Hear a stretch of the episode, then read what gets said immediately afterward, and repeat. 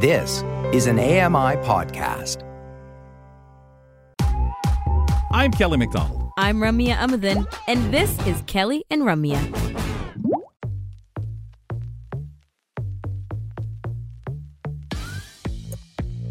Once again, remember to check out the podcast. Subscribe using your favorite podcast platform. You can listen to the audio vanity card on the Complete Kelly and Ramya podcast, or you can listen to the show in segment form. You have your favorite contributor. Check it out that way. Subscribe using your favorite podcaster. That's to the Kelly and Ramya podcast. If you have time, folks, please give us a rating and review. We call this segment Cut for Time. We'll give you some ideas of segments you may want to go back to via the podcast and check out. Rummy and I return. Um, Grant Hardy also returns to the program. He was here with us for the buzz earlier, our reporter producer. And we get into this segment where we discuss a little bit more than what we originally were able to. We fit it in in this segment because we had to cut it due to time in the original conversation. So I'm going to start, folks, as we reflect on these conversations. Tuesday, we spoke with uh, Dugald Maudsley of the secret world of sound about his documentary, which dives into the untold stories of animals' lives using sound. Here he is explaining how they made a scientific discovery along the way with this project. Uh, the Great Gray Owl, which uh, we filmed in Alberta, uh, uses amazing hearing to figure out where its prey is but we never understood how it overcame the way that snow changes sound because you know that so yes. dampens sound oh, but it yes. also it also bends it right um, it changes where it's coming from and we all know that quiet sound on a snowy day so the scientists that we work with use the acoustic camera another piece of cool technology to visualize where the sound was and they realized it was the the vole was over here but the sound was coming out way over here about you know a meter and a half away and that the great gray owl was actually uh, reducing the impact that the snow had on sound by getting over top of its uh, prey where the sound was least affected by the snow.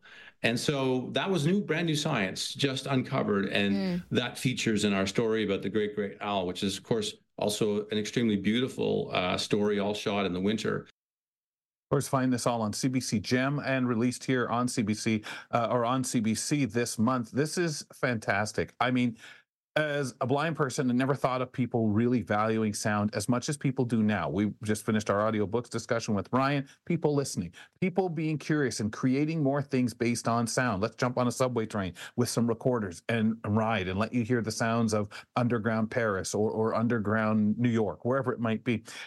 I find that fascinating. I find that people will now have the tolerance to listen to stuff. Maybe we don't spend a lot of time, we do it in bits and pieces and maybe headlines and things like that. We don't take a lot of time for. But to hear this discussion from people talking about sound, and as a blind person, makes me stop and say, wow. Now, it's not totally the way I consume sound. It's totally about the communications of these animals or the nature, what they rely on for survival when it comes to sound. Um, in that piece, talking about the owl hunting and the things that some of us may know about the stifling of snow. And you think, oh, well, I, I'm the only person that really notices that other than someone else who's blind from travel.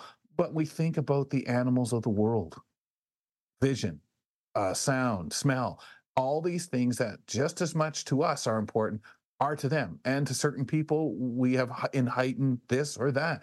But to have a program that features on this, to have them discuss it in this method and for us to consume it, for me was really, really fascinating. And I get what we're hearing, what the animals are hearing, what they're talking about, but to position microphones in places and to build a program uh, around this, just fascinating. And and as we were talking about it, all I kept thinking is for him, creating this show, being so close to it, was a day to day thing. Working away at it, proud of some of the discoveries, proud of how they accomplished certain things based on the, the nature, the situation, the environment, and what they had to do, the exciting equipment they used. To me, Grant was fascinating. Mm-hmm. I mean, really fascinating discussion in so many ways. I think that you and I and, and Ramya I won't speak for you. I know as a as a blind person myself, I sometimes find it really just baffling how underappreciated sound is. Where yes. you design whatever it is, a, a documentary, a video game, whatever it is, with like absolutely breathtaking, you know, graphics, but the sound is maybe just a little few little sound ups that have very little to do with the production that were just kind of added in after the fact.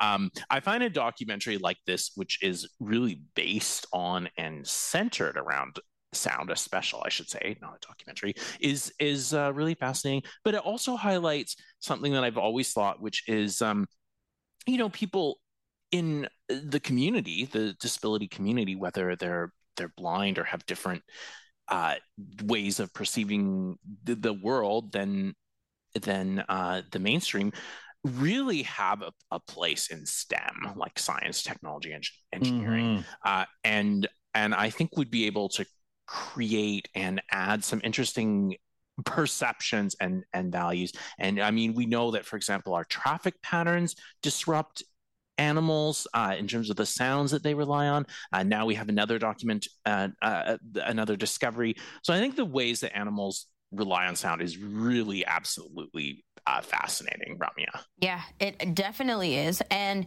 I think a lot of it for me has always been kind of around the oh my gosh, this is adorable or this is precious. And because we feel so separate from animals, right? Like we we don't feel that we are necessarily connected in this way or that way. But what I really, really enjoyed about this conversation on Wednesday was that um, we were talking about just you know sibling relationships or uh, fights and conflicts that animals have and or you know the birth of like all these little things that are just very they're experiences that all living creatures go through. They highlight relationships, they highlight dynamics, and it's being presented in a way that is so real to us because at least the three of us around the, the table um, connect through sound right we connect audibly through these this kind of information and so to make it hit this way i think is so important because it just gives us another way to connect directly with the the other living creatures of the world non-human. Um, there's so much that we accredit to just language and say yeah because you know we can express in english. We know how to say what is is happening to explain to uh, understand better and comprehend. But that's happening elsewhere all the time with these animals and with all kinds of creatures. We're just not necessarily in tune or understand how to interpret what's going on. So, and we can't talk to them to yeah. know about how they do stuff or why exactly. or what it's like to them. Not yet, it's, at least. It's amazing. Not yet, exactly. Oh, that yeah. sound is mm-hmm. coming up. Exactly. Uh, so cool. Also, switching to Wednesday, Corinne Van Dusen joined us for her biweekly entertainment segment, and she talked about Kate Hudson getting into the music biz. Here's a little bit of that. Well, uh, looking into it further, it's just the single that's out Aww. right now. So, but mm. we do have information about the album coming up. Okay. So, she first revealed her plans to record an album in April of 2022. She shares a lot of stuff on Instagram. So at this time, she shared a picture of her singing in a rehearsal space and wrote, Finally realized it's time to say, forget it and sing. Oh. And then on December 31st of uh, this year, she also shared a series of photos and videos from her first concert appearance, which happened uh, in Aspen, Colorado. There it was. So she's kind of been hinting at it for the last like two years ish to say, you know, I I'm married to a, a, musician right now. I've been ma- I've been engaged and married to other musicians, so she knows a lot about it. Uh, we may remember her from her role in Almost Famous, which is a big movie about music, and now she is finally getting behind the mic. I'm sure we'll hear a lot more from Kate about the actual process of just breaking out into the music side of things. Um, but you know what's really like reading between the lines, at least at this point, I think what's important to kind of uh, get on a level, I guess, with these people who we, you know, hype and put on pedestals because they're celebrities is that there is a lot of fear. There is a lot of conversation and understanding around um, it, people not being confident or not being ready or being afraid to show certain sides of them out to the world. And because they're celebrities and because they're influencers, we go, yeah, yeah, you got the access to do whatever you want. Just, you know, go from singing to acting to dancing to whatever it is that you want to put out there. Oh, now you want to um, get part in retail? Go ahead, you know, brand these products, et cetera, et cetera. And we know a lot of celebrities do that already. But and especially because I, I love music myself and I sing, uh, there's a part of me that's so sensitive to this idea of she wasn't ready. And that tagline, I guess, that she said of forget it and sing, to me, that rings as she was afraid or not necessarily ready for whatever myriad of reasons.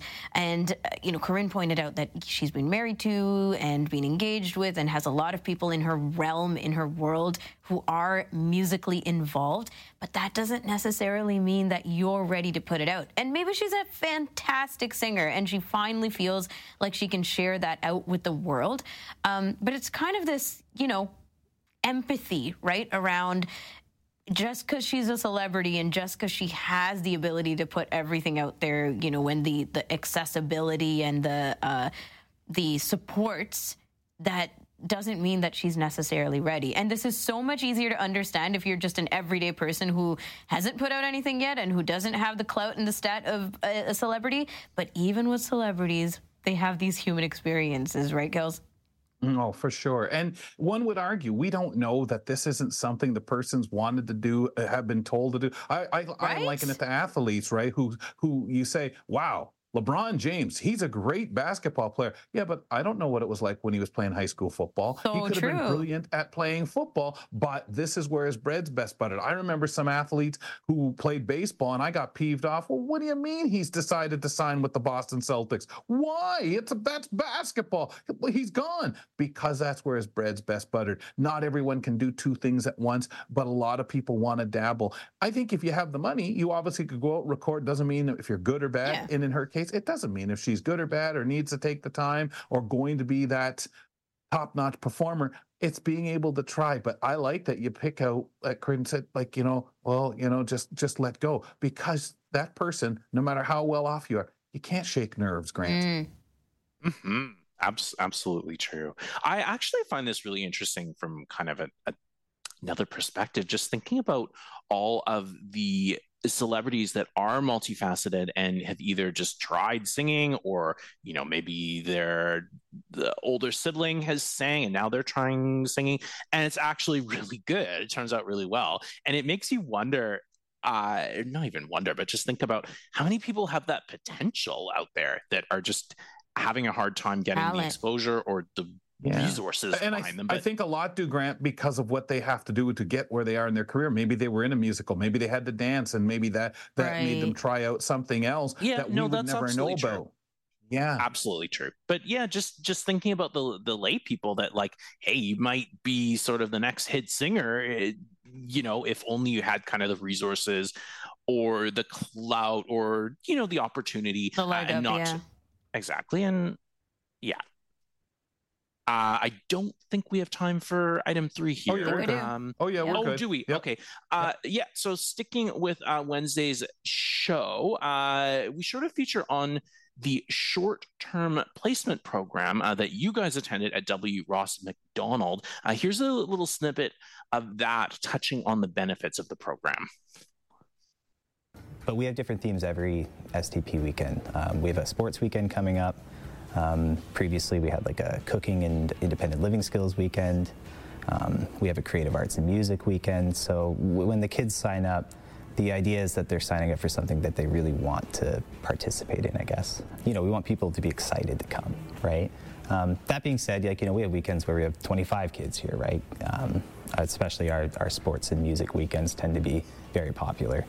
Um, also do parents' weekends. Those are um, pretty interesting. Uh, we try to do like all ages opportunities. So um, for some of the younger kids that maybe can't come and stay a whole weekend independently, they can come with their parents and have some fun. And then we typically try to do some like information sessions with the parents as well, or like some pathway planning, that type of thing. You know, we have themes and expanded core curriculum opportunities, and and um, you know, we, we we try to create this. Um, super accessible environment, but but ultimately it's it's that um, it's that social connection that the kids get to make with each other and the, and the friendships that kind of go along with it. That's what keeps kids coming back, and that's the real like um, the real thing that they sort of remember and, and, and then bring home and spread the word about.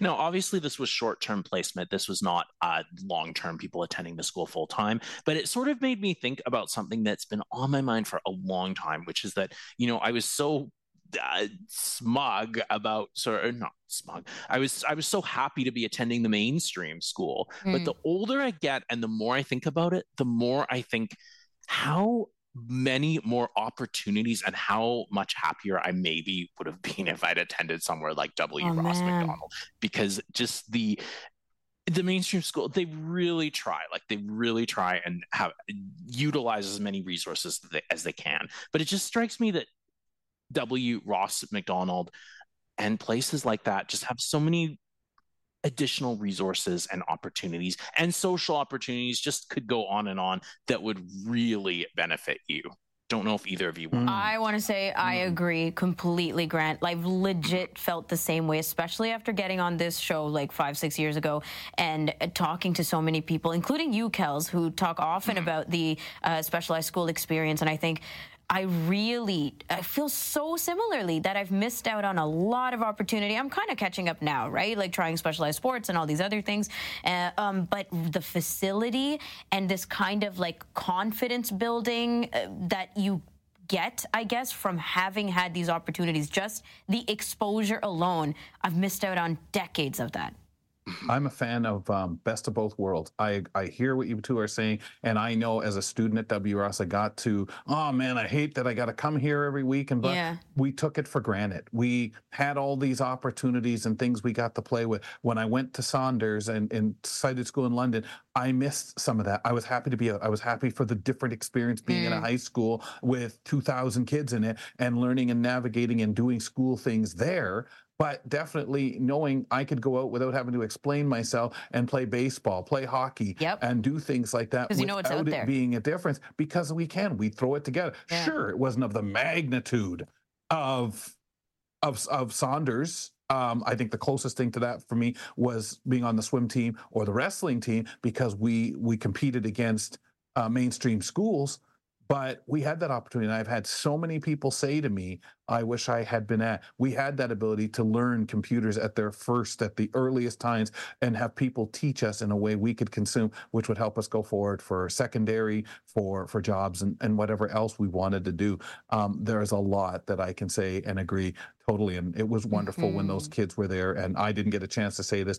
Thank you guys, students the staff for inviting us, but for the wonderful questions and the fun. Yeah. Grant, appreciate you being with us too for Cut for Time and filling in on the buzz today. We'll talk to you next week. Sounds great. Have a good one. Reporter Grant Hardy joining us here on the program. Rummy and I will return when we wrap up this show. We'll tell you a little bit about programming on AMI Audio, AMI TV over the weekend, our closing moment, and give you a tee up for next week's Monday edition of Kelly and Ramya. We'll be back with more of Kelly and Ramya after this short break.